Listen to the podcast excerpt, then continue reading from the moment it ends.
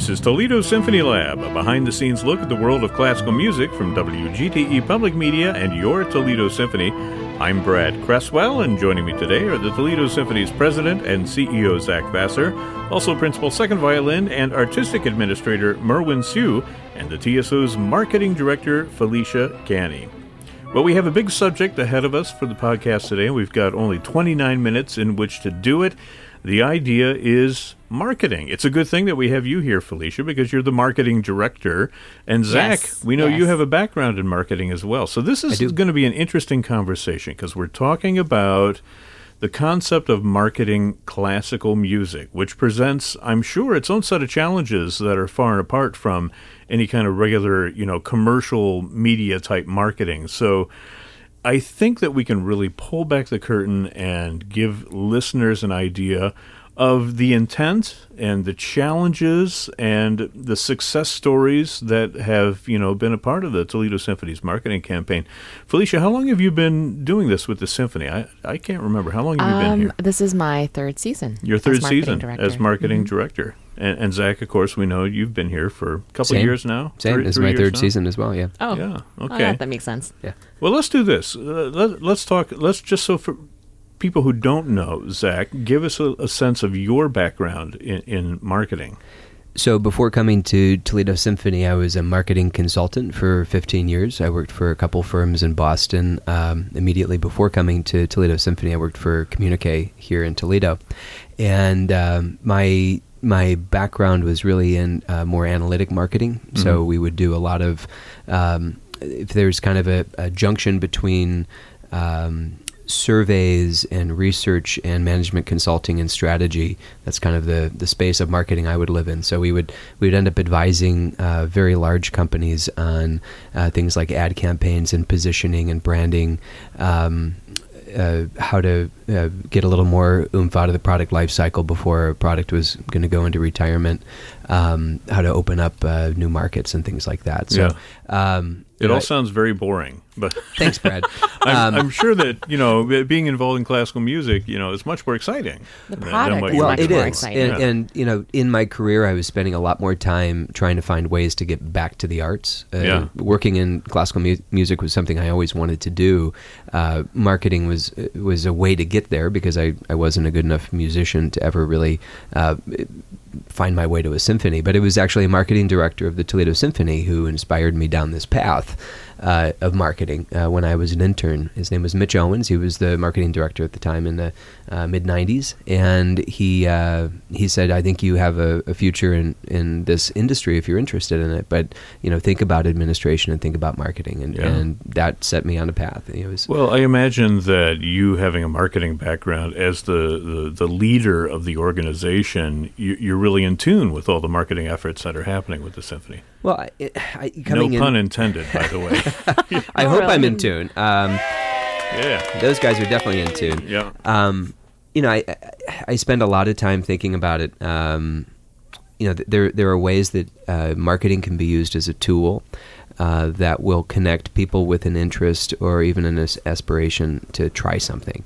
And we live in an arts world where people who try out the arts usually end up taking something back. Uh, some they, they, they leave different than they entered, and uh, the power of marketing is great. It also can be really misused. So I think from from our perspective, you know, those of us in this room, um, we try really hard to find great ways to credibly use marketing to introduce and engage and sometimes re-engage people to uh, you know believe in the sense of wonder that music can create. Well, Felicia, we're kind of talking about marketing in the, the wide sense mm-hmm. here right now, but you also, as marketing director, have to deal with it, you know, program by program and step by step. Do you want to talk a little bit about the marketing process for you with the symphony? Oh, yes. Uh, we work very closely with uh, all of our friends in programming. so that's Merwin and Elaine Trudell. And once um, the programs get set, uh, it's up to me to determine the strategy and to, to plan uh, the whole season in advance so that once we dive into the season, it's just implementation. Um, and it's really enjoyable, especially when we start planning right around like December January is uh, when we typically put our big brochure together and we collect all of the artist information and the programs for next season. And then um, we create a, a, great brochure and launch that in February. Uh, it's qu- kind of like this this mad rush until the end, and it's mm-hmm. like Absolutely. the adrenaline kicks in the entire month. yeah. Well, talking about the product, I mean, the symphony itself is a product mm-hmm. and, and it has a connection to the community. But within the symphony, there are lots of different factions going on. You have different series, mm-hmm. right, that you have to market, and, and some appeal to different a different demographic than than others do. Mm-hmm. I imagine you have to change your messaging for the yes. audience. Yes. Right? Yes. And uh, when we think about uh, who attends each uh, series, each concert, um, I was taught to you know think about the archetypes, like who is this person who's going to be seated at uh, the Mozart and More concert or the, mm-hmm. the Pops concert, and how do they get information? And then um, it, my efforts using the budget that I have, like I try to reach those people in the car through the radio, through yeah. the newspaper, through social media. It's interesting. Um, uh, Facebook users are kind of uh, getting up there in age, right, and yeah. uh, the the youngins, like the um, people fresh, like you. High, no, no, no. people uh, fresh out of high school, uh, even college, um, they're they're kind of staying away from Facebook. There are other social media platforms that they're engaging with a lot more, oh. and you know, in our efforts to continually try to get younger audience members, it's something we. It's very dynamic. We, are just like chasing people well, this all, all be, over the place. yeah, it's it's like herding cats. It must be quite a challenge. It is. Yeah. well, you know, there, there's there's a unique opportunity to put your product in somebody's face and yeah. and engage with them in a in a point where they're very um, very committed. Uh, you don't want to necessarily go out to them on a social media platform though and simply say buy tickets buy tickets buy tickets mm-hmm. you have to give them content that would be interesting yeah. and there are many ways that i think the symphony has become very good at creating its own content uh, through photography through videos through this program uh, we have many ways of engaging and speaking directly to our audience in a way that i don't think we have in the past mm-hmm. Let's talk a little bit about um, some of the maybe some of the fun things that have happened to you in your role as as marketing director. Right? I know you have some stories to tell, and and I have a list here of at least one of your stories. yeah, there's a story Merwin's about it too. well, one, okay, well, good. Oh, that's right. You're here, Merwin. Hi, Merwin. How you doing? I get to be on the balcony today, just like lobbing the occasional comment. Well, no, but, you're very like in, involved in everything that yeah, we do. I, I, I, really think that needs to be underscored. I mean, your your humility becomes you, but um, Merwin, you have a really good head for for considering the the position of an audience member, a potential mm-hmm. audience member, mm-hmm. and really what they can walk away from a program with. And I think you do that really well, whether it's a classical program or a pops program. Mm-hmm. Well, I, I, imagine the marketing begins with the programming. I mean, you have to have a head for marketing, Merwin, oh, yeah. when you're putting these programs together. Does. I was really in- influenced by a workshop that an actor named Eric Booth gave. This was maybe about five or six years ago that I saw this. And he was talking about the idea of arts and entertainment, and I've told this story a few times, so hopefully not on this podcast. But um, but the idea of arts and entertainment kind of being grouped together on an, in a newspaper section or something like that, and how uh, so every so often in the performing arts we very much you know feel like one is infinitely superior to the other arts. Oh well that's that's significantly more elevated than mere entertainment. And he encouraged people to think about it in terms of two impulses both of which needed to be satisfied in some way in any arts experience. One an artistic experience would be fundamentally unfamiliar, challenging, stretch stretching the listener or the the consumer, and an entertainment experience would be something that's fundamentally comforting or familiar. Mm-hmm. And that if you entered any sort of experience and had no familiarity whatsoever, mm-hmm. nothing to be comforted by, no structure that you could rely on, the o- the overwhelming number of people who had that experience would be dissatisfied. Yeah. But I think one of the challenges that a symphony orchestra can do is provide really artistic moments, moments that take somebody out of what they're familiar with, even if it's a piece they're really familiar with, they can create an interpretation that made somebody see something new.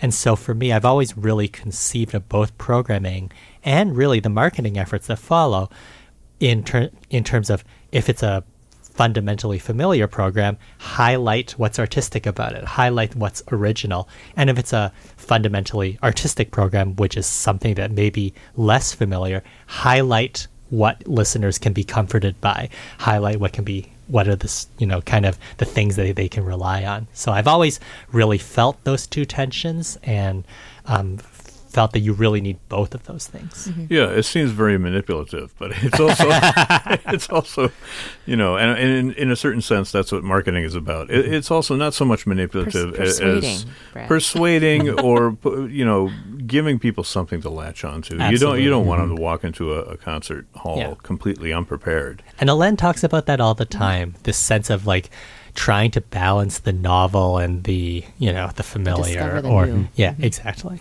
yeah. so there's um, you're talking about moments uh, mm-hmm. uh, what i love about this concept of arts marketing in particular uh, classical music marketing is that uh, our product is not physical mm-hmm. it literally evaporates into space and when people come to a concert they're parting with uh, not a small amount of money and they're sitting down in, in a chair and they're going to spend a couple hours with us and they're going to walk away. And what they experience in those couple hours is often the thing that we can most activate in terms of what we aspire to create and why the programming is so important and, and having these different inputs um, and and that's where the moments matter. So, mm. you know, you could have a moment in a in a concert where you're sitting with someone you love, and you just get a little closer. Maybe you hold hands, or there's a total nonverbal where you just look at each other, and that's the moment that you're going to walk away from that concert with. You can have a moment in that concert that makes you lean forward and just need to feel this more, being six inches farther in your seat closer to the stage makes you engage in a different way. And that could be the moment you walk away with. So, from highs to lows, and happiness and sadness, and love and fear, um, good programs can take you to all those places. Yeah. So, programming is really important because it, it generates those moments. Mm-hmm. Felicia, we, we never did get to your story. I know you My had a story, story you yes. wanted to tell, your marketing story. Oh, Let, us hear it. So, uh, so after the programming is set, and we have you know beautiful artwork that we get from the the, uh, the artist management, um, yes, we come up with a copy and we tell the story, and then it becomes this this kind of game of uh, watching how people react to um, the to the to the message. And so, what part of what I do is I, I do uh, take a look at the seating chart and I watch, you know, which sections fill in. And um, one of my first uh, experiences here at the symphony was marketing the Audra McDonald concert. Yeah. This was last year? Was this last year, two years ago, maybe? It was two years ago. A couple years ago, yeah. Yeah. And um, I, I remember this campaign distinctly. Uh, th- it was a part of our uh, renewal. Um, uh, time period in February, March. So we rolled that out with all the other spotlight artists, and I know that in that brochure we had what Renee Fleming, we had McDonald, Indigo Kathleen Girls, Battle. Kathleen Battle, yes, Indigo Girls, yeah. yeah. So that was one part of it, and then we, you know, people purchased tickets, and then we had um, our single tickets on sale date uh, in August, and then you know more people purchased tickets, and then it just kind of stopped for a little bit. And I, I remember Merwin was like running up and down the hallways. At our, he runs a lot. he's really fast. You got to keep keep up yeah. with him. Um, he, and, he, looks like he's fast. Yeah, right. Yeah. I have bad knees. and uh, we were we were kind of uh, baffled that um, more uh, more uh, uh, people weren't purchasing for Audra McDonald, and we would contemplate in our offices about well, well, is it name recognition? Do people not know yeah. her name? Um, which I do believe was a was a part of that, but they did know her face uh, from like uh, TV shows, film, and even stage, and um, and I remember uh, we were concerned like one week before the show, we were like, oh, I think we're gonna get a phone call from their management uh, a sit down to talk about what we're doing right, what more we can do to, you know, boost yeah. sales because, you know, we all want this to be a success. And Merwin, do you remember we we had this phone call scheduled, and then we all sat in the office, and I thought I was we were all going to get scolded or something. I absolutely do. I think one of the things was that um, Audra's representation was from Toledo. And That's right. Yeah, so so he had a really personal vested interest in making Ah, sure this was a success. That's right. Yeah, and then I did an interview with her, and all your tickets sold, right? Exactly. yes. I know you're joking, but um, It was that, like that that, sort of though, thing does actually. does help, and I think we we live in a city where there's a lot of last minute decisions Yeah. that are Yeah. made for entertainment or art, whatever you wish to call it, Merwin. Um, but uh, the the week of is is an uncomfortable place to have to wait for. Every week is Yeah. the week of Yeah. something. But I remember it was wasn't it sold out? Yeah, I mean, it, it Oh, yeah. sold out. house. Everyone had a great experience, but uh, there were certainly some stressful uh, moments Yeah. leading into it. Do you know what did it though, Zach? What was it? It was that week uh, we had uh, done a second press release to remind people that Audra McDonald was coming. Yeah. And um, it was probably picked up by all the news outlets within like half an hour. and I was like, wow, wow, this is like. they this missed is- it the first time Yeah, around. maybe it was just, you know, spread out a little bit too thin. Yeah. And, um, and then within a week, I've never seen tickets move so fast. I think we sold like half. Half the hall, And in, I like, think it's last one of those one of those lessons where I mean it was so incredibly important when Zach was coming on board, um, when when you Felicia Mm-hmm. were coming on board. We really wanted to make this splash Yeah, with uh, that's right. with Renee Fleming and Audra McDonald and Kathleen Battle and the Indigo Girls, and we. I remember that screen just Yeah. unveiling those artists, Yeah. and it did. It created a huge amount of excitement, but time. but sometimes when you're doing that, you just aren't able to focus the attention on, oh, yes, but you should also buy the ticket for Yes. Audra McDonald at this date. Call this number, 419 246 8000. Yeah. I'm just Nice, you, Merwin. Brad. just in Good, case, good. you know, I like Thank it. Let me write that Nice down. job, but- no problem. But like, I think it's it was kind of a it was a really interesting lesson. I think for all of us, Yeah. where it's like we got this great moment, we built a ton of energy, Yeah. but it was really, but we didn't sell as many tickets for some of the yeah. later concerts because we okay. were just too far in it, too Yeah, far in that's right. advance. Well, yeah, and we get stuck in this world. It, maybe listeners don't quite capture the the nuance, but um, we will usually be programming a performance about eighteen to twenty months in advance.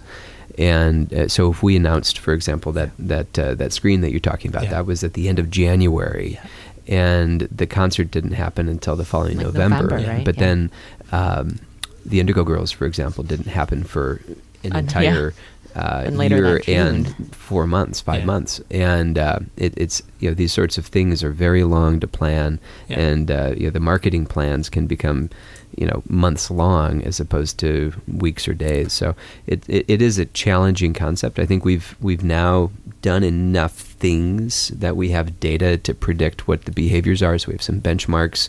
We are much better in our forecasting now, thanks to Felicia's hard efforts to um, help us anticipate where we're going to end up, and we're just getting a lot a, a lot more precise. I think. Great. I want to take a little break and do our quiz to sort of, uh, you know, energize our batteries here. This is a vintage. Oh, I see where you're going with it. no, Duracell. No, no, no, no, Oh. Energizer. Energizer. Oh man. no, no, no, not quite. Eveready. Yeah, uh, no, no, no, no. These, this is a vintage ad campaign quiz. Okay, so we're talking vintage. Pull up a little music here. It's so delightful. Ooh, I like Yeah? this. Yeah. Oh, Okay. I feel like I'm on a Mad Men set right now. So what I'm going to do? La La Another Land or something. So I'm going to give you a, a, an ad line, right? I'm going to tell you the year or the decade, and you tell me the product. Like for instance, when I say this is an ad from the 1910s, when it rains, it pours. Morton Salt. Morton Salt. Okay. Here's the next one. I feel Zach's like gonna win. oh oh no, I think Zach has It's- an old soul and is He great does. with vintage ads. He does. Oh, look at him. Smiling. Okay, here's one. Go social with America's social companion. That's in the 1930s. Was it Budweiser beer? Was it Lucky Strike cigarettes? Or was it Ritz crackers? A, B, or C? cigarettes. I'm gonna go for Lucky Um, Strike. America's no. Oh, okay, I'll go Beer. with the crackers then. Felicia got it. Budweiser beer. Social companion in Yeah. the 1930s. In the 1930s, Budweiser beer was your social companion. They were decades ahead of their time, right? Here's another one. Give mother a night off. from the 1930s. Give Mother a Night Off. Was it Howard Johnson's? Was it Kentucky Fried Chicken? Or was it White Castle? White Castle.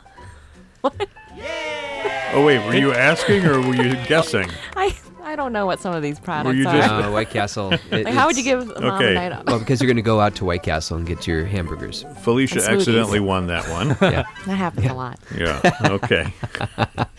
Here's a S- good s- one. Sometimes marketing is just great guesswork. I think Here's That's another actually kind of example true. that. Yeah. Here's No, it another really is. marketing marketing tagline from the 1940s. To wake up gay in the morning, just try this at bedtime tonight. Hmm. Okay, is it Sleep. Ovaltine? Right? That's what I need right no, now. But I like that answer. New parents. Is it Ovaltine? Is it Coca-Cola or is it Lipton tea? To wake up gay in the morning, just try this at bedtime tonight. Lipton tea. Lipton tea, not ah. Lipton tea. Oh, I would have guessed that too. Really? That's what I do. I'm Okay. thinking Ovaltine given the time. Ovaltine. Is that like a chocolate? Yeah, it's a little okay. chocolate shake. Yeah. Yeah. Yeah. Okay, here's the Bunny next rabbit? one. No. No, that's quick. Oh, Again, that's this darn. falls in the line of innuendos. This is from the 1950s. Makes your meat go further. Okay? Is it A, spam? Is it B, tenderoni? Or is it C, hamburger helper? Hamburger, Hamburger helper. helper.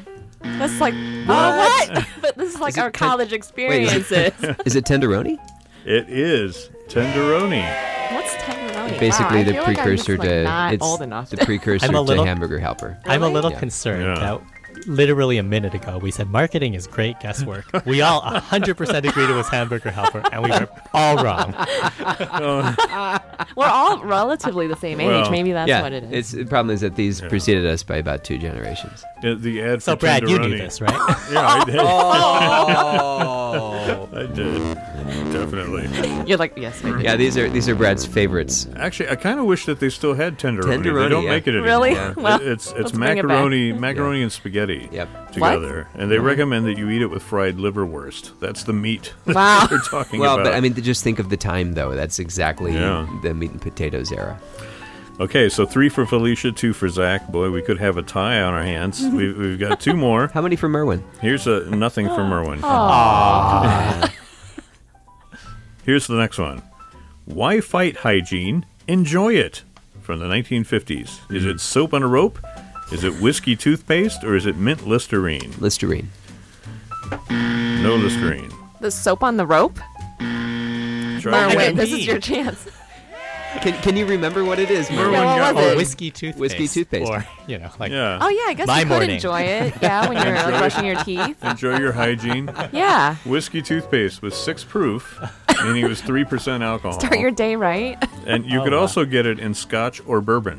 Oh, Wow. okay. No, hold on a second here. Zach would not go for the Yeah. bourbon. I, I would definitely uh, go This for the was a scotch on that one. 1950s. Uh, so you would you'd alcohol your mouth. Yeah, So it was Kill the basically germs. Listerine then. kind of, sort of, Yeah. except you scrub. So you're No, but Listerine is scrubbing not as bubbles. enjoyable Yeah, as certainly like, not. uh, with Okay. some toothpaste. I- Is this still available? Uh, I don't think so. I mean, you have to make your own at this point. Talk about being ahead of your time. This will be like a a- weekend activity for you, Zach. could, you could just do a little, you know, chaser after you brush your teeth. Yeah, but you can't. It, some, well, okay, continue. Okay, last question. Uh, You know, Zach, here's your chance to tie, right? really? Oh, no, wait. I think. No, Mer- I- okay, I keep meant going, keep one. I think Zach is Three, three. two, one. Oh, Yeah. okay. Yeah. Okay, so here is the uh, the tagline from the 1960s. Let's eat out. I mean, they really put a lot of thought into marketing back in those days. That's is what I do every it? Uh, and these are all three establishments that were active in the 1960s. Was it McDonald's? Was it Arby's? Or was it Taco Bell? Let's eat out. I feel Like, let's get ready to rumble. McDonald's. That kind of thing. Uh, And Felicia has Felicia buried everybody in the wins. dust. No, it's because I have uh, a four-year-old, and we might go through the drive-through a lot on car rides up and I'm down very 75. impressed, Well- but I, it's it's humbling and only appropriate that I would lose to our marketing. team. Oh, Yeah. is this rigged?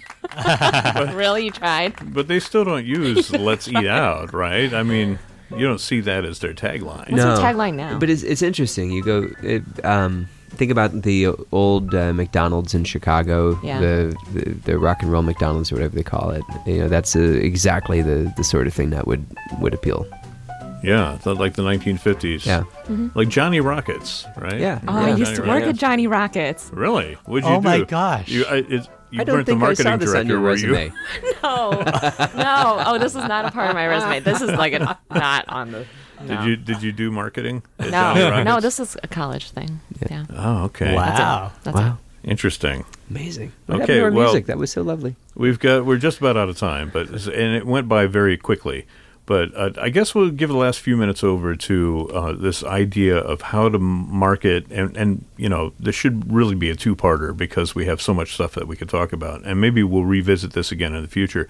But how do you market those concerts that aren't necessarily um, you know, self sellers like Audra McDonald. You, that proved to be one that, that attracted a lot of people who don't normally go to the symphony, right? Yes. So, how do you market to the core classical crowd and then try to expand that a little bit? I mean, what are the challenges there? Well, uh, in this day and age, a lot of people s- scroll quickly and they don't quite read, myself included. Yeah. Um, so we, what we are tasked with doing is coming up with with titles that just grab people from Got to grab Yeah. their imagination. yes huh? that hook them right at the beginning. Yeah. So like we do spend a lot of time on coming up with with titles, and you know when we uh, create our ads, that's like the first thing that you see. Um, so that's I mean that's one of the strategies that we we use. Yeah. I would say we, we try not to fall into this trap, though, that um, we ever have a, a product or a concert that we think people won't enjoy. And so if we take the opposite uh, approach and say that everybody intimately is pre-engaged to appreciate this. We simply need to help them explore it. So think of the stuff that we've we've been able to integrate just even on our website. Uh, we'll put a Spotify playlist with every program on it. So if people want to, they can listen ahead and say, "Oh, That it's that, piece. Yeah. Um, having that ability to do that with video, to do that with Spotify, to do that with some of our copy, to do with our radio ads, to talk about things on this program, uh, generally put us in a really good position to help people around that that cognitive um, speed bump, if you want to call it that. Yeah. Not a huge obstacle, but just a little hiccup. And um, and I think it's really helpful. And and if you're scrolling through Facebook, you know, putting a face to the product is also really helpful. Whether it's a guest artist or it's a TSO musician, you know, think about the the stuff we've been doing with our our program books to to personify uh, and and bring our wonderful artists uh, right on the front cover. Um, there are many ways to engage and enjoy a concert, uh, and if you think that there's nothing on it that is there for you, I I think that that's that's a mistaken assumption. Yeah. And there's a great amount of trust in the programming over the years too. I mean, we wouldn't be here 75 years uh, without such great programming over the years, and people continue to come back. So with that in place, a lot of people do do come to us and uh, look forward to even if they don't know what's on the program, they know that what we will produce is something of great value, and Yeah. they, they do show up. I used to say that it, when I was in- challenging different uh, clients of mine in their their their programming, I'd say, you know, you need to have something to help people in the door. But if that's the only thing they walk away with, then you've failed. If you can serve something up to them that they didn't anticipate to know, enjoy, or come to love, then you've really helped them through an artistic process, and um, and and it made it enjoyable. So we love asking the question, "What piece were you most interested in hearing?" and and then after the concert, um, which one did you go away liking the most? And and I really think that a successful concert is one where something brings them in, but something else is their great discovery. So Yeah. I think a couple weeks ago we did the um, the French program. A lot of people came in for La Mer or Clair de Lune. Both were phenomenal, but I suspect that a lot of people went away talking about the Hadley uh, work that started the concert. Or the Yeah. chanson. with Or the amazing chanson, singer, yeah. Yeah. So- yeah. Um, but I mean that that seems to be another way to help people discover things. So if our audience trusts us, and the data show that we have a very loyal audience that's willing to go on Yeah. an exploration with us, then then we serve that up, and we don't make that something we're afraid of, but something that we we actually set our stake in and say this is something that we think matters. Yeah, well, trust is key, and and you don't want to abuse that trust in any in any way, shape, or Sure. form. In fact, you, it's a great gateway to, uh, as you say, to other pieces that they may not be familiar with. You you know, you're you're building an awareness among your core audience the same way that I try to build awareness with listeners uh, of classical music, sure. you know, in the afternoons here on, on WGTE. Um, we're going to have to leave it at that, and we can come back and revisit this later, but I'll leave you with a couple of my own personal thoughts, uh, one of which is that I have to say Toledo Symphony is sounding better than it has ever sounded before, just yeah, in, the, in the past couple phenomenal. of years. Uh, as an ensemble, sounding just fantastic, and I hear all the concerts that you know come to me that we that we yeah. broadcast.